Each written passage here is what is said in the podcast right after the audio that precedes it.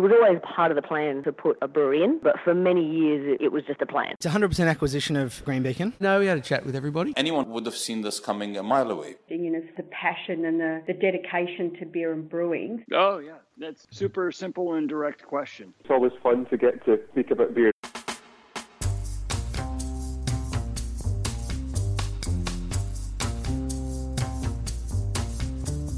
Hi, I'm Brews News editor Matt Kierkegaard, and thanks to our malt mates at Cryer Malt, that's just what we're here to do, talk about beer. This week I catch up with a good friend of mine, brewer Bradford Tetlow. Bradford has had an interesting brewing career after, like many people, discovering great beer while travelling overseas. After leaving his initial career in I T, he studied brewing and has worked as a brewing technician at Federation Uni, had a diverse career at Lion as a lab technician and sensory trainer, Q A leader and brewer at Little Creatures, and after a sabbatical, travelling and sampling his way around Europe, he has spent a little over two years working in the U K at Camden Town Brewery and now as operational quality manager at Carlsberg. While we talk a lot about his career and travels, one of the most interesting aspects of this conversation for me is that we discuss the nature of beer sensory, something that we do quite a bit and is something that is really important to Bradford's career and to all of our enjoyment of beer. But it's also something that became particularly relevant to Bradford when he caught COVID and lost his sense of smell and taste, which he has only just been getting back after almost a year. It's a really interesting insight into how we enjoy and experience the beers that we drink. As always, it's a great chat with someone passionate about what they do, and I hope you enjoy it just as much as I did.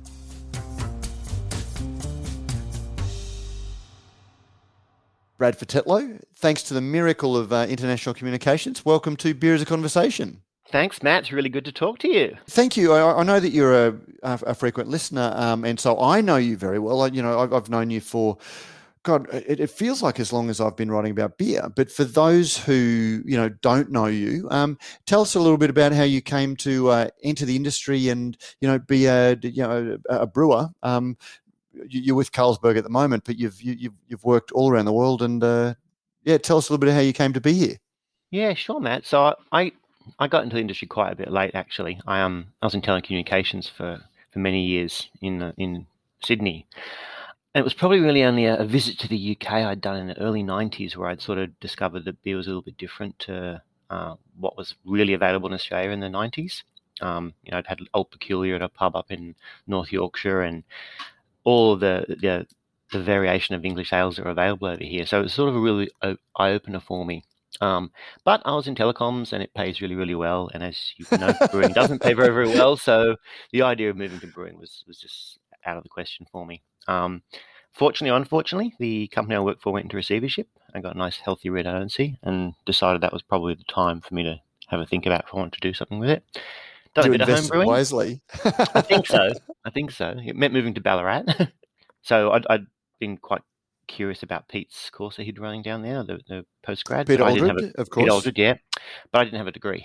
Um, and his postgrad is pretty much for graduates who've got a degree of some sort. So at the time, they were offering food science degree uh, down there, and you were able to do the postgrad as a elective stream. So that sort of worked really well. That closed down, unfortunately, I think two years after I finished that, the, the ability to do both. So yeah, up to down to Ballarat and um, did the food science course, which is fermentation, chemistry and processing, but also got to do all the um the brewing modules at the same time.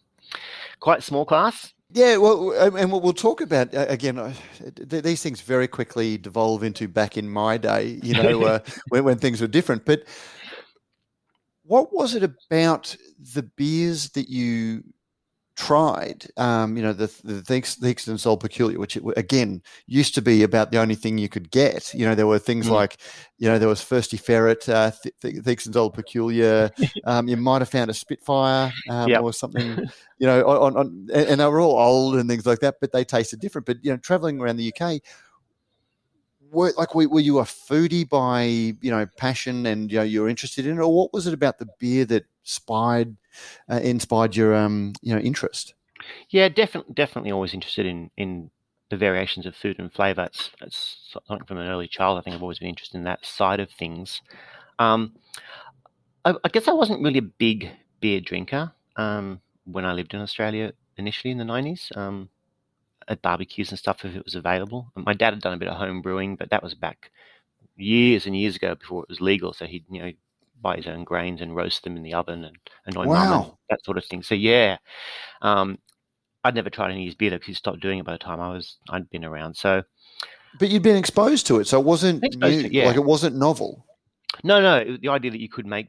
make these things yourself. And Dad was always experimenting with crazy mulberry wines and potato wines and all sorts of things in, in the house. He was um, had bubbling away here and, and there, but obviously I was quite young then, didn't really have much interest in alcohol.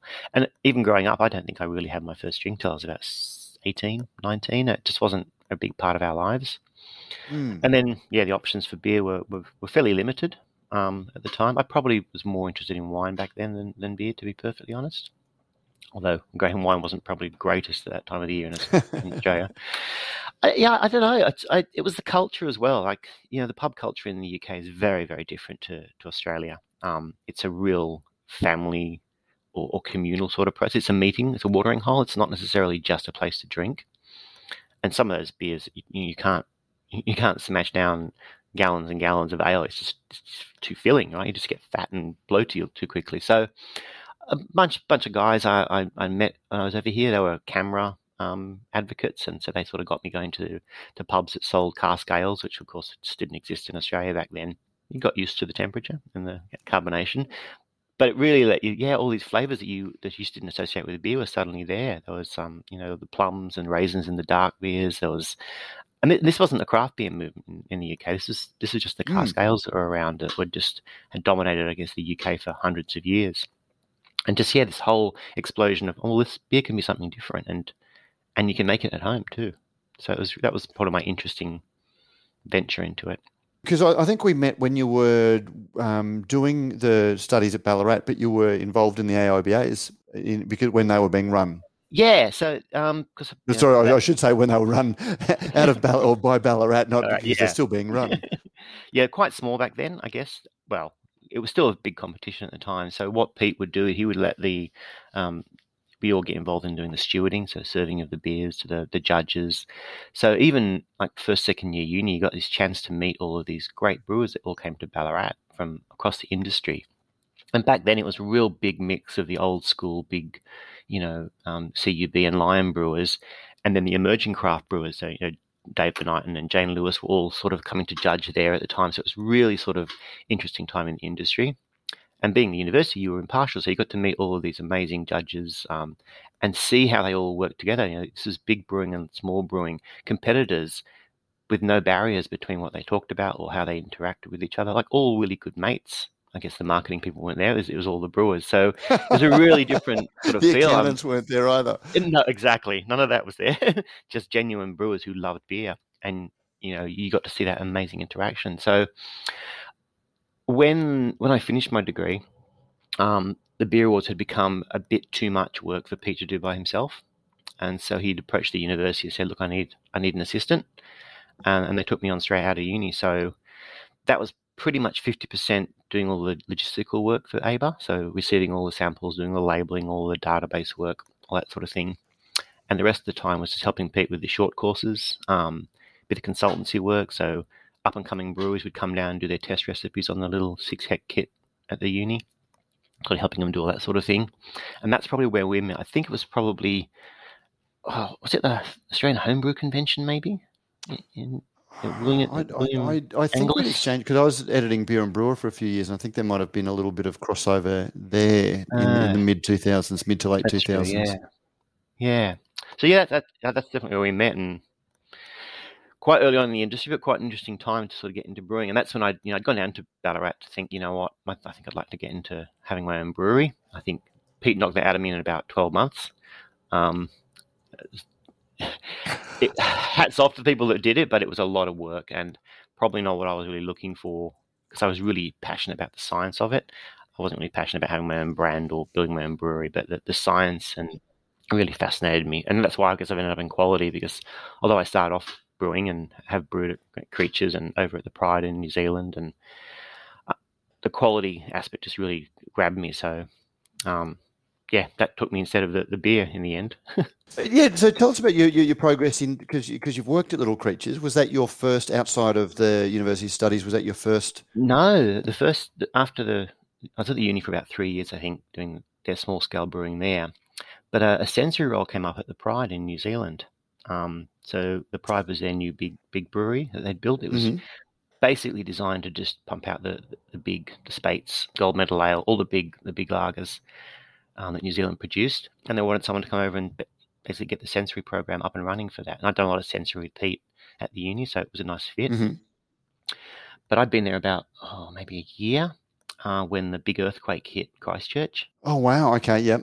Took out the Canterbury Brewery, which was Lion's primary brewery for pre- producing all the Max range. Um, So almost virtually overnight, all of these beers got moved to the Pride. Um, so what went from a two, two or three wort stream brewery producing maybe five beers, um, they were knocking out suddenly twenty, thirty different types of beer. Um, so the sensory became very complicated very, very quickly. And also the sensory panel just weren't used to tasting those sorts of beers. So uh, it was an interesting time to to go through that development. Guinness came up there. That had all been, always been done down in Canterbury. And then, of course, they bought... Uh, I don't know if you remember Contract Bottling Company. It was one of the early R T D companies in in, in New Zealand. Okay, that, no, I don't remember. That was at the same time around, independent were, were climbing in New Zealand, producing the R T D market. So Contract Bottling Company was another one that was doing that. So Lion had seen that as a future and had bought that. They brought that in-house. So by the time I ended, we were doing wine, R T D, soft drinks, spirits. They bring, they brought spirits bottling in from overseas and beer all at the same sensory lab. So it was a very complex uh, sensory process by the end of it when I left. But also working in the lab there to back cover, you know, micro and, and chemical analysis. And they also had a little brewery in Auckland called uh, Little Empire. It was only around mm-hmm. for about a year. They'd sort of bought a pub that had a, a brewery in it. But it was the exact same kit that I'd learnt in um, at Ballarat on. So I got involved in that and we brewed down there a little bit during the week, which was always a lot of fun. Now, what is it about this sensory? Because I'm always drawn to, I mean, people think of brewing as an industry when you learn to brew, but you've gravitated towards that sensory side of things, which is, you know, I I, I, I don't know whether it's a good, you know, I guess it's like learning music and then deciding to be the bass guitarist in a band rather than the, you know, rather than the lead guitarist. You know, it, it's a critical job, but it's just that, you know, attracts some people and not others. So what is it about the sensory that that has drawn you in? Yeah, I, again, the more I, I got, I mean, this, and a lot of this comes from Pete, you know, we, we did a lot of work on sensory there. Understanding how we smell is, it's a complicated process that we don't really fully understand everything about it. And and you have all these amazing things that happen that when you get two, two aromas together from beer, they can create a third impression of aroma. So trying to understand all that sort of idea, um, what what of it's contributed from the malt, what of it's from the yeast, what of it's from the hops. And now, of course, with the, the hops development that we're seeing in Australia and New Zealand, there's a massive crossover between, is it a hop aroma or is it a is it a yeast aroma that's being produced? So I think that was a big part of it, trying to understand the science of sensory. And, you know, this is, I have to be a little bit careful because, you know, I am, I'm looking after the quality department here at Carlsberg, and we have lots of very expensive equipment next door. But to be perfectly honest, I, I stand by the my, my motto that the, the sensory is the only thing that really matters. You know, the consumer doesn't really care if it's two or three color units left or right, or if, you know, the haze is one or two units higher than you can possibly see. They really, really care what it tastes like. And so irrespective of all that machinery, and that machinery is really important for understanding what's going wrong in the brew house. And that's, to me, what I see quality's big role is to try and jump on problems in the brew house before they become a problem. But at the end of the day, the consumer just wants to know it tastes right. And so to me, it became the ultimate quality parameter.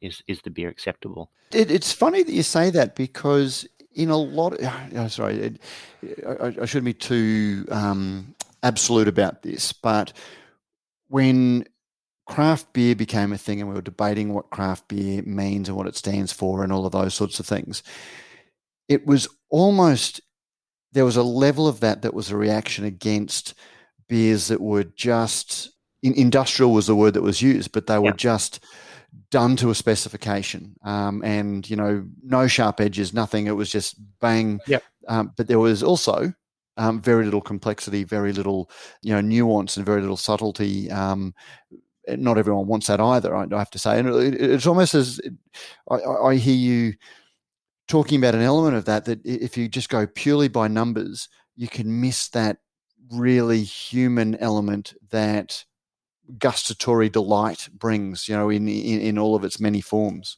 Absolutely, Matt. Absolutely. The intangible.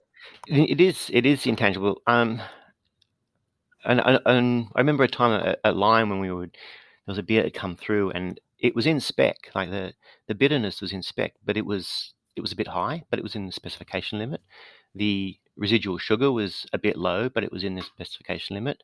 But that combination of the really thin body and the high bitterness, it tasted awful. And it ended up being mm. blended because even though it was in spec, at the end of the day when the panel sat down and went, well, we can't release this. You know, it's it's just not. And that, of course, then goes, well, now do we need to tighten the specs up because we've actually, independently, the beer is fine. As an individual, you know, the haze is fine, the colour is fine, the bitterness is fine. But when you put it all together, the sensory impact is is unacceptable.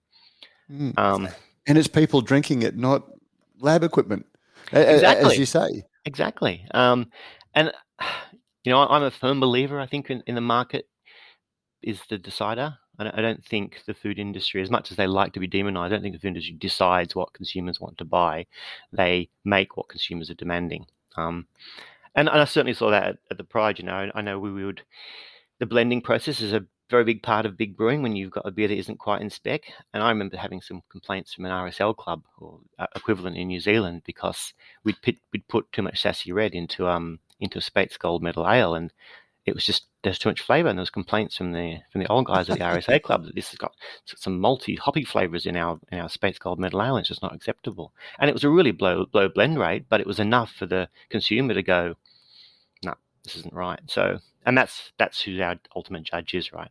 Starting as beer writer, like it, it was just the, the the the the normal thing was you wrote taste notes, um, and you know you.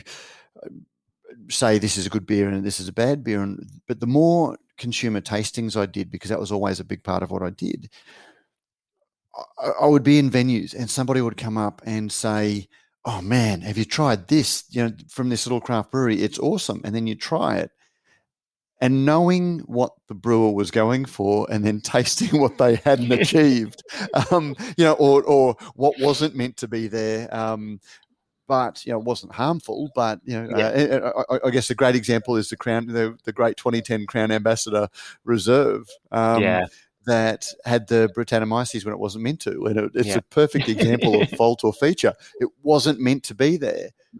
But in a lot of ways, it was one of their best vintages. And, you mm. know, they were so far ahead of the market accidentally in terms of Brad barrel-aged beers. And it was very yeah. subtle. It didn't dominate and things. And that experience of have, having over and over again where people raving about beers that I knew were faulty in a way, mm. but they got pleasure. You think, well, this is the purpose of the thing. And uh, yeah, obviously if you're entering beer in a competition, it needs, you know, it needs to be what it says on the tin, and it should be for consumers as well.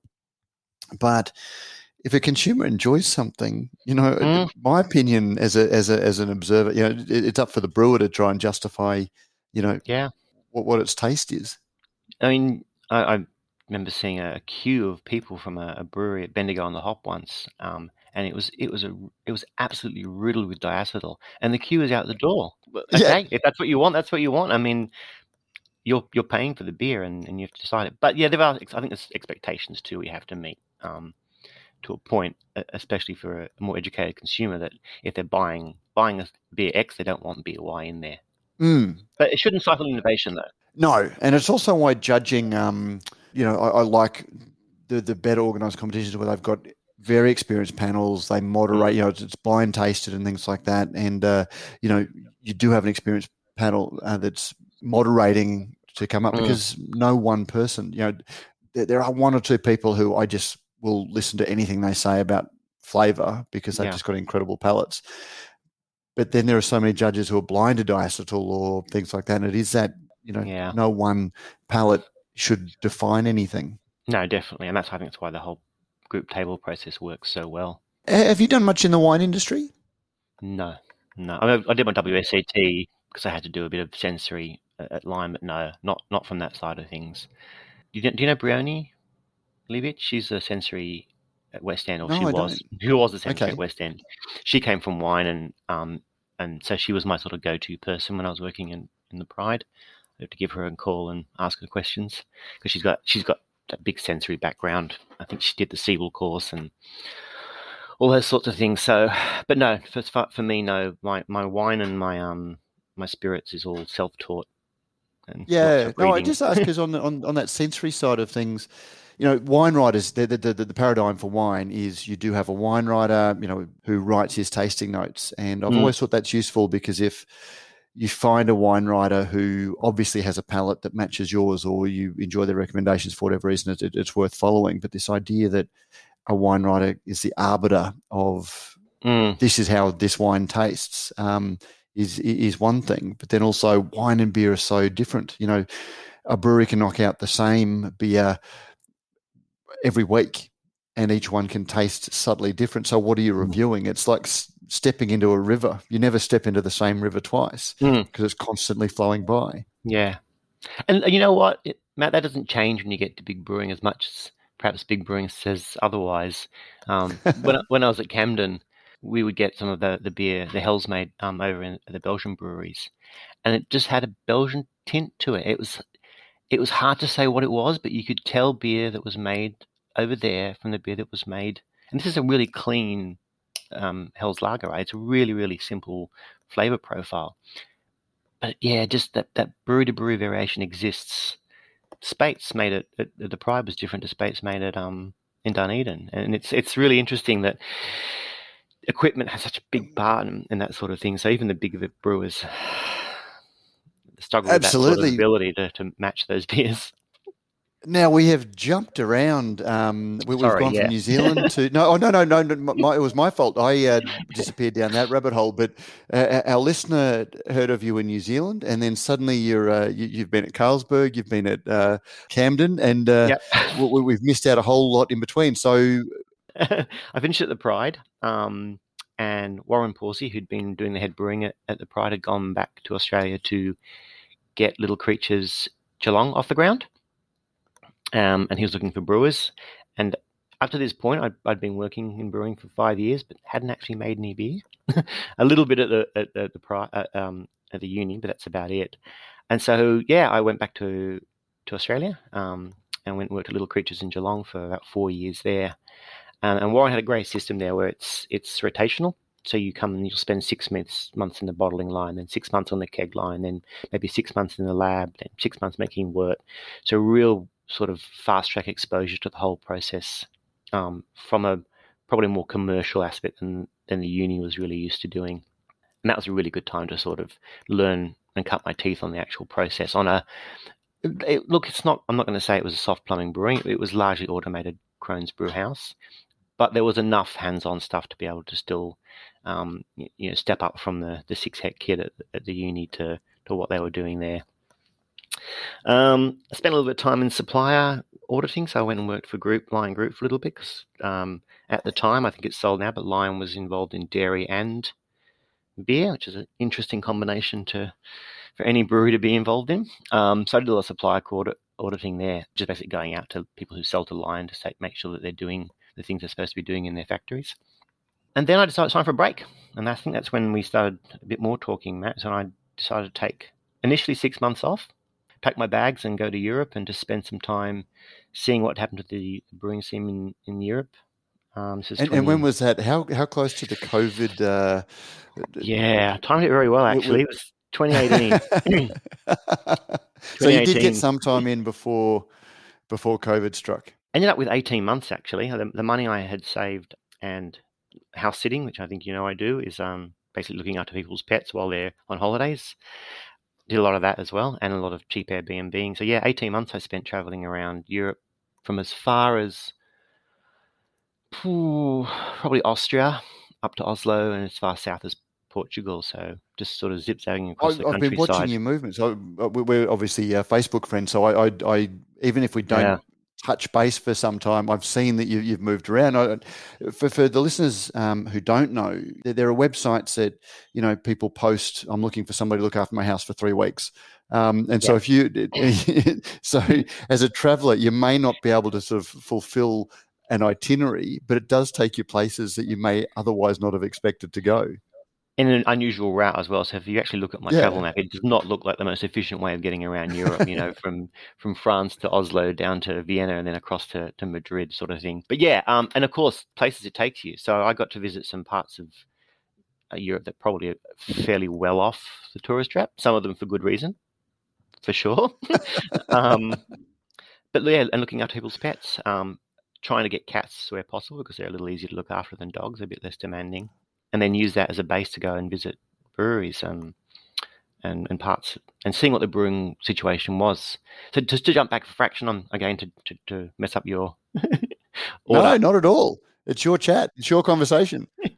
uh, when I left the U K in the nineties, the um, the craft brewing was it was pretty average, uh, to be perfectly honest. Um, I don't think the English were particularly looking after their hops very well, um, and you had this weird mishmash of, of the cask breweries, and then you had the, the big lager breweries in the U K, and then there was this little niche being driven in of, of craft beer that didn't really have much of an identity. So I wasn't particularly engaged with the craft beer scene in the U K when I left in the nineties, but I was curious to see what had happened because obviously Australia had gone through this massive um, change in, in what beer was and, and where it belonged in the in the market, to see what had happened over here, and also in probably countries where beer wasn't uh, as an important beverage, to see what happened there.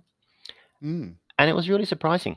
Um, you know, places like France, where it's such a massively di- wine-dominated country, trying to make beer in those countries and sell beer that's craft beer, um, massive obstacles, really big obstacles. And then when you add layers of, of lack of experience and lack of skills in those, there's some pretty mediocrity brewers in, in France, to be honest. But then there's little gems here and there.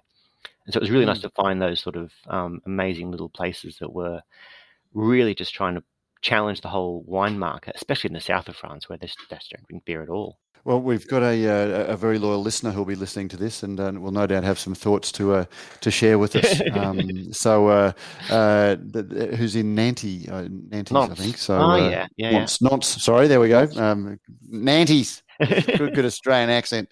Um, what's it like, particularly, you know, for any brewer, but particularly for someone who's a sensory um, focused brewer? Can you just sit in a pub or a brewery and enjoy a beer, or, you know, do you switch on and you you you, you take it apart? Um, mm. you know, what, what's the experience for you? Does it does it suck the fun out of having a beer? So when I first got into into judging, so after I'd been doing logistics, I eventually got an opportunity to sit on the other side of the table at A B A and start judging. And I had to make a conscious decision that that tasting beer and drinking beer are, are black and white. Because if you take that palate to the pub, you're right, how can you possibly enjoy beer? Um, so in all honesty, I've only ever taken two beers back in my life that were just so bad, or, or dumped them because they were so bad. Um, so no, I I, I will... do an initial assessment, of course, to make sure that I'm, I'm happy with the basic profile of it, but no no more or less than I would imagine that anyone who's trying to appreciate of new food or a new mm. would do it. But as far as trying to dissect it, no, um, not unless it's horrifically wrong or I've been asked for an opinion by the by the brewer. But no, I, it's I don't want to take the fun out of it because that's why I got into beer in the first place. I really enjoy the the beverage, um, so I analyse it for what it's what they've done to it and the creativity around it. But never to sit there and go, well, you know, you've missed you've missed the mark on the color here, and well, you know, what's going on with this roast profile? You know, it's not even close. That's that would not be fun at all, I don't think. Um, but for, for faults, it's sometimes that's probably the area that gets a bit tricky because you can't not see faults. Yeah, yeah. So much work, you know. I've done for four years of drinking spiked beer day in day out at Lion, uh, in, and you, you get used to them. You know, you, you know what the faults are, and you can't. You can't not see them. Can you enjoy a beer that's a little bit faulty? Yeah, for sure. Absolutely. Okay. Yeah, and I think it, it can sometimes add um, interesting nuances to it as well. You know, you get some... Uh, we would once argue that, that sour beer was faulty, right? But um, yep. Uh, there's a level, I think, where it's it's intentional, and that's fantastic. There's a level where it's accidental, but it works. And then there's that level where, you know, this is not this is not right at all, so... Yeah, I, I think you can definitely do do both of them. Um, hop sulphur is not something I particularly enjoy, um, which is probably why I'm not a huge fan of the hazy beers. But I can appreciate them if they're in the right levels and they add they add something to the beer rather than detract from it. Mm-hmm. I would probably still argue it's a fault, but it's probably a fault that's becoming part of the style. So then it's a fault anymore. I, I don't know. so, so you tra- you travelled around Europe. Were there any places that you weren't aware of that you just sort of discovered some um, amazing beers? I think one of the most interesting places I visited was a, a brewery in Switzerland. Uh, it was in the middle of nowhere. I don't know where it was. We were doing a house sick in Zurich at the time, which incidentally is the most expensive beer I've ever bought in my life. seventeen euros, which is thirty-four dollars for two hundred mils. two hundred and that mils. Wasn't an accidental charging as happened to uh, Peter Roebuck where oh, no. it was in charged like a one hundred pound or whatever it was. I know, this was very clearly on the board. And um, but yeah, I wrote to this guy and said, look, can I come down? He said, yeah, no problem at all. And he was... um. The Swiss have got a reputation of being, uh, I'm going to say boring is not the right word, but they're probably fairly a conservative country, realistically. This is probably Switzerland's only wild brew house, um, in that they're, they're located on the edge of a forest, and they go out and they do the wild cultivation. So they grab acorns, leaves, pine needles, nuts, whatever they can find. But they're both microbiologists. So they bring it back to their, their brewery, they make up some worts, and they have all these... this whole big uh, shaker tray full of shot bottles and the little glass bottles that we use in brewing with wort in them. And they're, they're doing one litre brews, basically. And they go through and they taste them all and they decide which ones have got a bacteria or yeast that's working and ones that aren't. And then from that, they cull it down to, okay, we're going to use this particular one. And then that, that particular shot bottle becomes the pitching culture for the beer they decide to make. They've got a cool ship, which is in their car park, so they fill it up with, with wort, they push it out in the car park, they come the next morning, they pull it back in, and they and they, and they, they brew with that. Um, so they do some really interesting stuff. It wasn't all amazing. Um, it was all interesting, um, and certainly mm-hmm. for the Swiss, which is very much a lager market. Their most interesting beer is one they call Tannenbaum. So uh, he's... Christmas? Christmas tree, yeah. Christmas, Christmas tree. tree, yeah. So he's... um. Where he lives in Switzerland, there old rights of families, whatever, you, you'd get a, a dowry every year from the land for for being part of the community. And it's distilled now down to a, a Christmas tree. So every year his family gets a Christmas tree and they, they just pop that in the in the fermentation vessel at the at the at the time of, of fermentation. So they chop the tree up, they put it in the vessel, and whatever comes out is Tannenbaum one or Tannenbaum two every year. It's got a new number. Oh, wow, okay. It's um it's pretty wild. It's very piney, as you can probably yeah. imagine. It doesn't always work, but it doesn't matter because they've got a following that is they can sell whatever they, they produce that year. They're they're not doing it for, you know, grand riches. They're, they're more experimental brewers in many ways. So that was a big yeah. big surprise for me. Um, I got to Amundsen. I didn't mention that before. I, I've got to Amundsen in um in Norway. I've seen their brews a little bit. In okay, uh, named after the explorer. Don't know. Don't know. Okay. One of the few craft breweries, or one of the few early craft breweries in. Oh, okay. In Sorry, I, I thought. Okay, yep, yep. Yeah, so they're just in Oslo. Um, I went down there and actually spent a day working on their bottling line just for a, a bit of fun, um, and that was interesting because there's no Norwegians there, and the guy it's run really? by a South African guy, and he's like, "Yep, I only I only employ people who've got a brewing degree. Norway doesn't have a brewing degree course, so there's no Norwegians work there." So it was a uh, fully English brewery. So it was. There was English in there, there was Spanish, there was some Canadians, some Americans, and South Africans producing, you know, beer in a very expensive beer market such as Norway as well. That was that was quite an interesting place to sort of visit. Um, I have seen their beers in Australia. I'm not sure how well they travel because they're very, very hoppy. That was, that okay. was quite interesting. I think what really surprised me, Matt, to be honest, is I, I, I love the eastern eastern states of Europe. So to me, Prague's one of my favourite cities, and I try and go there once a year if I can. Um, mm-hmm. And Budapest in much the same way. The craft beer movement there absolutely blew me away because I was not ex- certainly when I was there in the nineties, there was nothing resembling. Well, there was probably a local beer, a local Czech beer. That's all you could get. Go there now, mm-hmm. and, and these craft beer bars have sprung up all over the place, and they bring in beer in from all over Europe. So not just Czech beers, but they've got. French, English, Norwegian, all selling on these these pubs that might have twenty, thirty taps, which I know in Australia and America that's not a particularly big thing, but to, to go to these these countries like the, you know, Prague and sorry, the Czech Republic and, and Hungary to have this availability of, of beer, which just did not exist twenty years earlier when I was there, was absolutely phenomenal. The Ruin bars, I don't know if you've heard of them. They're, it's a, it's a oh. subculture in Budapest where there's they're, they're like they're almost like industrial garages that have become bars. So you're walking into it feeling like you're walking into a mechanics or a, a steelworks or a, you know, a fabrication unit, and all of a sudden you're in a in a bar that's it's really really grungy and grimy, but it's amazing beers available, and the whole atmosphere is a really industrial atmosphere. And they, yeah, they're called the ruin bars. They look like they're old buildings that are falling to pieces. They're designed that way. They're made to look okay. that way. A really yeah. fascinating sort of subculture in Budapest. Yeah, that was really interesting. That, that the beers, the beers in there, in, in that part of Europe, were amazing. Is, is craft beer um, a young demographic? Like, is it being driven by a, a new generation who you know yeah. want something different from what went before? Okay. Yeah, definitely, definitely. It's the the stereotypes are very similar. There's lots of bearded men making beer in, in those countries too, so that hasn't doesn't change much. Um, I would say, from my observations purely, it's still largely male. Um, there were certainly not the mix you get in Australia, I guess, of, of women in um, in craft mm-hmm. breweries or craft bars drinking, but that's possibly also part of the, the cultural background there as well.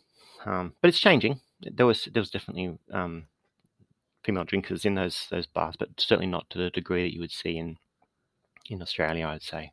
That's one of the things that we really discuss in the Brews News offices, which is actually largely um, staffed by women. We've got Claire and Emmy and uh, Vivian, um, you know, sort of talking about it. Is it, you know, uh, about the things that drive that? Um, and, you know, obviously the more we see it inclusive, the more inclusive it becomes. Mm, um, yeah. So I, I wonder if it'll be the same. I, I, I would hope so. I would hope so. I think, I think Australia and, and New Zealand and America is really helping on that side of the industry. I know when I was at Creatures, nearly twenty percent of the brew force were women at, at one point in time. So it is starting to mm. change. Here here in the U K, yeah, I'd say even at Camden, we we had at, at least a third, maybe a little bit less of the of the brewing floor staff were, were women working in. They weren't English. They were primarily Americans that had come over to, to work in the sector. But it was... Okay. The, the thing that disappoints me here, I guess, is the pink boots movement is next to non-existent in the U K. Um Oh, really? Just a little bit okay. I think it did start up originally, and but it seems to have not not nowhere near what it is in, in other countries. So that's probably not helping things. Um, and as I said to you before, you've got the whole the three three movement issue in the U K. So you've got the, the lager breweries where I'm working now. Um, you've got the cask breweries and and the craft breweries, and the cask is mm. definitely the bearded cameraman who's who's got a very strong opinion of what beer is and, and isn't. So that probably doesn't help things a great deal. But certainly if you go down to the craft beer bar at Camden in, in the city, it's it's full of all sectors of the community, from young to old, male to female. It's a, a big diversity. Tell us, because you, you, you've mentioned a couple of times the breweries you've worked for in the U K. Tell us, uh, so so you once you travelled around, was it a case of uh, um, I'm here, I'll do some work, or were you trapped by the COVID um, borders and uh, had decided to work? Um, so yeah, I got to I got to the U K. Um, at that time, Lion had started their push into the U K, so they'd opened Little Creatures in King's Cross. They'd bought mm-hmm. Four Pure, and they'd bought Magic Rock. Yep. So I went up and spoke to those guys a little bit about opportunities, um, and Warren sort of helped me through that a little bit. I was still in chat with Warren at those, those times. Um, but uh, my partner got a job in the black hole of the U K, in a town called Milton Keynes. Um, she, and she's a sensory scientist. So she took that role, and I said, look, it's easier for me to get a job than it is for you. So where we, we find a job, we'll, we'll look at a job. There's not a great deal of brewing in Milton Keynes, to be perfectly honest. It's a, it's the CAMRA, if you like, of, of the U K. Okay. It's, it's a organised, right. functional city with lots of straight roads and roundabouts with no soul, basically. But it works. It works as a city. But there's no breweries there. So I sort of trapped a little bit between Northampton up here in, in Carlsberg, where I'm I'm now. Um, and Camden sort of came on the radar. They're looking for a quality manager. And I knew Camden because Alex Troncoso, who Little Creatures Fremantle originally, had gone to Geelong to help design the Geelong brewery there. Mm. And then when I arrived at Geelong, he'd left to move to the U K to help Jasper design the Camden Town Brewery. So walking into Enfield was like walking into a, a mirror image of, of Little Creatures in many ways. You, you see Alex's influence everywhere, the way the, the tanks were okay. designed, the way it was laid out, the, the equipment he'd bought. even the colours, you know, a lot of the colours of the equipment was all very, he was a big Crohn's, a Crohn's fan, so it was all Crohn's brewhouse equipment. Mm. And it was a good size. It was about half the size of Little Creatures, um, but going through massive growth. So they had six years of forty-four percent growth year on year. So they were they were expecting to be at capacity by twenty twenty-five, and I think they hit capacity when I was there in uh, last year. Wow. Um, just, okay. Uh, you know, which is why they started doing some cross brewing with other breweries just to get the volume out. So it already become absolutely maxed out for what it could produce. Um, it was new, which was nice. You know, it was shiny and clean, and um, it desperately needed some quality systems because, as I say, it had grown from one lab manager to or one lab guy to to five in about six months, and that needed some structure putting in place. So I was able to bring all the stuff I'd learned at Lion around quality management there. And there, yeah, for there for two years. So we, we had a fledgling sensory program, I'd say. It was there, and I had some good sensory panelists there, but that was all in development. And the idea, of course, was that it would be a perfect location to go and travel Europe for the next two years while enjoying myself at Camden. But the world said no. The borders came down, and um, the brewery kept running because it's it, it was obviously um part of the same things happened in Australia, that the the, the mm. large pack disappeared off the radar and the small pack went up three hundred percent increase in, in volume. So it wasn't enough to make the shortfall of the kegs. So we did have furloughed staff at Camden, but it was always operational. And cold, of course, quality doesn't have a the gift of being able to be furloughed because you still ferments, right? Although, I, I, for, for those who don't know, you did catch COVID um, at, I did. at one point, and for somebody in sensory, you lost your sense of smell. Matt, this is a devastating part of my life, to be perfectly honest. Um, yeah, I, despite all the safeguards and traveling to London every day, I had no problems getting COVID. Then I went on holidays to a remote part of North Yorkshire and came home with COVID. Um, fortunately, I'd like to say it was a very mild case, a bit of aches and pains, but I lost my sense of smell. Um, it was total anosmia, I would say, for about four weeks. So that's the inability to smell anything. And then um, the word they use for it after that is called paron- paranosmia, which is basically either uh, phantom smells or the inability to smell some things and not others. So I ended up with this situation, and I'd like happy to say it's just about recovered now, but it's taken me ten months to get my sense of smell back. The problem is that the, the phantom smells are not the nice ones, right? So, and they're triggered by by sulfurs. So we're doing some research last night, actually, about coffee has been a in, in indicated as a, a significant um, trigger point for this condition. So the, without getting too technical, the, the the the pathway between the olfactory bulb and the brain gets broken. Um, mm-hmm. the, defense, the, the body has a defense mechanism to try and uh, prevent COVID doing too much damage, and then it has to rebuild. And the only way to rebuild it is by smelling things, but it gets really confused. So I, for about uh, two weeks in February, all I could smell was durian, day in, day out, twenty-four hours a day. And then gunpowder came in, and then some sewagey, swampy, cold skip smells would come and go. And it was none of the nice smells. And these there. are all phantom, so it's not yeah, they don't exist, you know, manifestations of normal smells. This was just phantom yeah, smells. Exactly. And, and that's really hard to deal with when you're trying to do sensory on beer, and it's like, it smells a bit sulfury, doesn't it? No, Rafford, it doesn't. mm. I shouldn't laugh, but it's like it, it it's it's the thought of trying to do that. Um, it, it isn't hilarious, but it's uh, you know, it, it, it's I, I just can't imagine what it would be like. Yeah. And so my, my partner had the same thing, and she's a sensory scientist. So she runs a sensory panel at a flavour house. And she she was fortunately lost it for about four to five weeks, and it came back for her. But she had a phantom ammonia. She could smell ammonia all the time in the house. Something leaking, something leaking. It's just really weird because I'm so attuned to my sense of smell. Like after doing all the work I did at the Pride and, and with Peter, it's something I naturally do when I'm walking in the street is the, the dissection of smells and identification of them, and just that whole, it's just the training, right? You know, how do I categorize the smell? Yep. Where does it sit? Is it an yep. ester? Is it a fruity? Is it a macaptan? All those sorts of things. And to have that suddenly removed, um, all the joy of food went. My alcohol consumption certainly went down because there's just no joy in in, in that. Um, but about two months ago, my esters came back, and that was really nice because they're the nice smells, right?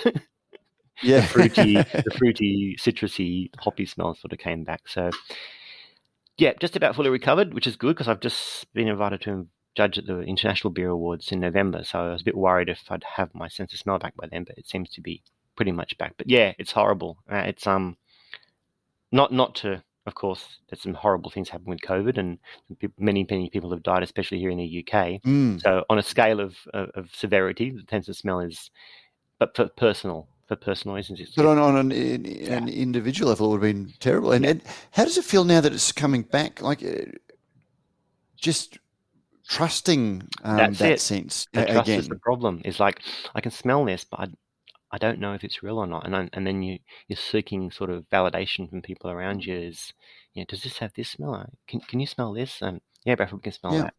Um, it's weird. It's just really weird. Um, my, my deodorant's been one of my worst ones, which is a really strange thing. I, I, I have a deodorant that's got a slight chocolate hint to it. I've, it's one I've always used. It's the um, the Dark Temptation. Uh, um, don't know it. Don't know. It's it's I've used, and it smells to me like rancid meat.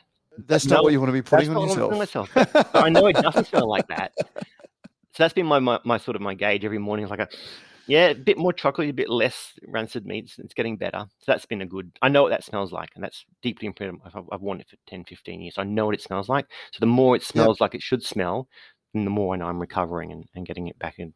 to normal again. But but even then, you know, we're, we're so suggestible. How, how do you rely on your memory of that smell and the current experience of that smell um, not being mixed up? Yeah, I know, Matt. Um, you know, I'm a, a mass, massive advocate in, in sensory. That it's often it's considered a soft science, but to me, sensory is a, is a combination of psychology, genetics, and um, and statistics. You know, they're, they're the three things that basically you use in any sensory panel. And the genetics is one of the ones that's the hardest to get around because um, it's what you can and can't smell. And then the psychology is that, you know, the, the group affirmation things when you're in, when you're doing sensory is the, the influence of someone else's opinion is very, very easy to be persuaded. Mm.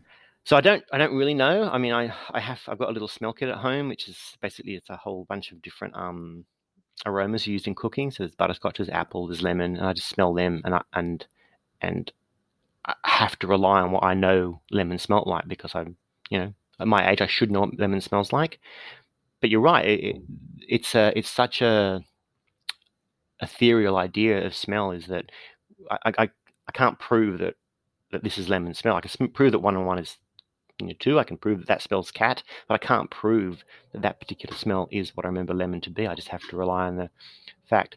But I take solace, Matt. I take solace in the fact that I know everyone smells things differently. And one, it's one of the things we do in sensory training is, so acetaldehyde is a classic one. You know, everyone classifies it as the smell of green apple. But there's a subsection of us, and I include myself, that it to me it smells like um, paint emulsion or, or cut pumpkin. When you open a tin of paint, that smell. Now, I know mm-hmm. acetaldehyde. It doesn't have to smell like green apple for me to know that it's acetaldehyde as long as I can build that trigger. So as long as the pathway's there and I can smell it, maybe the appreciation isn't as what it was, um, but I can rely on that, that what I'm I'm smelling consistently and it's not changing. Therefore, my brain's allowing that pathway to rebuild that this is the lemon smell that you, you're now having to live with because that's what it's going to be smelling like. And hopefully it resembles what you smelt, you know, two years ago before you caught COVID. When you said that you drank less because you weren't getting the pleasure from it, but what did it teach you about our engagement with food? Because on one hand, we just need nourishment to fuel our bodies, you know, on a purely functional level. Mm. But then our choices are very much governed by our hedonistic pleasure that we get from yeah. doing it. Um, and you know, what was your relationship with food when you lost your sense of smell? Sad, to be perfectly honest. I mean, I, I do eat for pleasure, and probably more than I, I should at times, as, as we all do. But I do. I, I did. Did you lose weight? Uh, quite apart from the illness, you know, did, did did you find yourself eating less because you weren't getting pleasure from what you were consuming? No, probably the worst part about it was I, I didn't care so much what I ate, and that's probably the bigger problem because it was the, the engagement with there is with finding the right food is that you're basically going for bulk and volume. Especially when you're sitting at home. Well, I wasn't sitting at home too much, but not being able to get out too much during COVID. So I'd love to say that, yeah, it turned me off food. It didn't. It just turned me off the selectivity of what I chose to eat and what I chose to didn't eat. And I didn't get pleasure in those things that I loved, you know. Um, the spiciness went. It, I, I couldn't taste chili for ages. That was really weird. And I'm a massive lover of, of Thai and, and Mexican foods, and not being able to appreciate that. You just tend to slip back into some really basic eating habits, which are probably not healthy. Mm. You don't have the passion or the care anymore about it. And you try, you know, you, you want to care about food, but it's really, really hard when you've only got texture and you don't have smell or taste to be able to appreciate it. So, mm. yeah, there wasn't a, I'd love to give you the right answer, but there wasn't a great way of dealing with it. It just, all I knew that from my readings was that it wasn't permanent. So the, the SARS, the SARS virus creates permanent anosmia, or can create permanent anosmia. The research shows mainly that the, the COVID one is a a less permanent version. It's a, it's a severing, but it's the, the the place it's severed allows it to be rebuilt through training. And so that was my only solace that it will come back. And that's probably where I got re-engaged. It's like, you know, the only way to rebuild this is by smelling. And so once my senses now did come back, that's when I was starting to go through and go, okay, what does this smell like? What does this taste like? You know, is it is it what I remember it to be? Um, do I enjoy it? Is is it bringing me pleasure? Um, mm-hmm. I love the smell of coffee, and that, that was gone for ages and ages. And, you know, then you're just drinking it for the caffeine hit, and that's it's not quite the same, because I drink coffee because I enjoy the flavour, not because of the, the caffeine hit. So, mm. yeah, it's a re-education process, re-education process. Slow. So uh, I'm I'm just mindful of time. It's been uh, this thing. I've I completely lost chat, uh, track of the time um, as, as we talked about this. So, but uh, you, you left Camden because uh, I, I believe A B I has taken it over fully. So there was a the, the purchase, but it was still left. Yeah, uh, culture's really really important to me, Matt. And and no matter what people think of Lion, working for them as a company, um, the way they treat people is. is almost gold class example of what companies should do in many ways, especially for a big brewery, right? And so I'd, I'd been, that was my first big brewing job outside of university, right? And that was my idea of, oh, this is what breweries are like to work for. Um, Camden was great. Jasper pushed pretty hard. Uh, I'm not going to say he, he was a pretty keen advocate for his brand. Um, and there was a lot of work done at Camden, but there was a lot of engagement and passion around it too. The simplest thing to me is that the culture of A B I and I didn't go very well. So the way that they run mm. the business, and it's a successful business, I'm not going to argue, you know, that they, they dominate the beer market in the world. So they're doing something right, obviously, in the way they do it. But I was traveling an hour forty-five each way to work at Camden um, with traffic on the M one and the M twenty-five, which if you've been to the U K, know are the two most notorious roads in the country. And it just takes one breakdown for it to become a five-hour trip, right? So that that was a. It's no surprise you listen to a lot of our podcasts then. exactly. exactly. It was better than the traffic. Don't know that I'll put that on our slogan, but anyway. But Carlsberg was um Carlsberg was thirty minutes up the road, a bigger brewery. That's huge in comparison. It's you know it's it's twice the size of the Pride. Runs twin mash filters here, so it's two five hundred hec mash filters, producing pretty much Carlsberg and San Miguel for the whole of the country. Um, yeah, it was just closer. And I just needed to, to put some time back into Bradford's life after COVID. So that's why I basically moved up to Carlsberg. Um, a friend that I worked with in New Zealand had the role here, and she's moved on to higher up in Carlsberg in Switzerland, and it became available. So it seemed like a really good fit for what I wanted to do in, in the quality space. So here I am. Will we see you back at some stage uh, once you can get back into the country on its travels? What, what, what's the plan? What's next? Yeah, I, I think a couple of years here. Um It's, this is a good opportunity for me to, to really put some um, hard nails into my quality um, career side in the brewing. But, yeah, I don't think I could stay here for forever. Um, wouldn't mind a little bit of a stint in Europe if possible. I do have a British passport. That's been made a lot more complicated now with, with Brexit. So the the right to work in Europe has been removed. So it'll I'd say in a couple of years it'll be back in Australia or New Zealand and, and seeing what's available then. I think the hopefully the dust has settled and the, the bigger breweries – the bigger craft breweries are, uh, are bigger by then and, and more stable, mm. and there's opportunities there. Because the problem is, of course, the work I do isn't small breweries can't don't have a quality manager. They don't have the money to pay a quality manager, and um, while they may definitely need it in some places, it's just not an opportunity, unfortunately. So I, I need to aim for that Little Creatures and above sort of size to, to do this work. And brewing's too Absolutely. much too much hard work. Too much hard work in brewing. I Consultancy, know. and uh, we're, we're seeing a lot of breweries grow. So uh, anyway, Bradford, I, I've been watching the, uh, the the day break behind you because uh, yes. you are in the U K. So it's uh, so what time is it there now? It's uh, just on the hour. Just gone eight o'clock. Yeah, and that's the um oh, eight o'clock. It's uh, the fermenters behind me. massive Carlsberg. Yeah, so it was pitch black. And, uh, I, I, I've watched the sun come up uh, over the Carlsberg brewery, so it, it, it's it's been nice. It's been even nicer chatting to you. So, uh, Bradford, thank you for uh, for, for this conversation, and uh, glad to hear that you're on the mend. And uh, you know, thank you, thank you also for listening and all the support you give us. And look, thank you for the, the podcast, Matt, because I, I really appreciate listening in. I know we share a lot of a lot of views on some of the, the changes that are happening in the craft beer market. So it's really nice to hear what's going on in Australia, rightly or wrongly, what's what's happening with with that, the side of the industry. So I really enjoy the, the podcast every day on the way to work. I, I try and catch up with what's going on, and do appreciate the the pipeline to Australia. So I can keep in touch. Glad to provide that. So uh, well, stay well, and uh, look forward to having a beer with you uh, either on that in the Northern Hemisphere or the Southern Hemisphere, somewhere, whichever one we can organise first. Sounds great.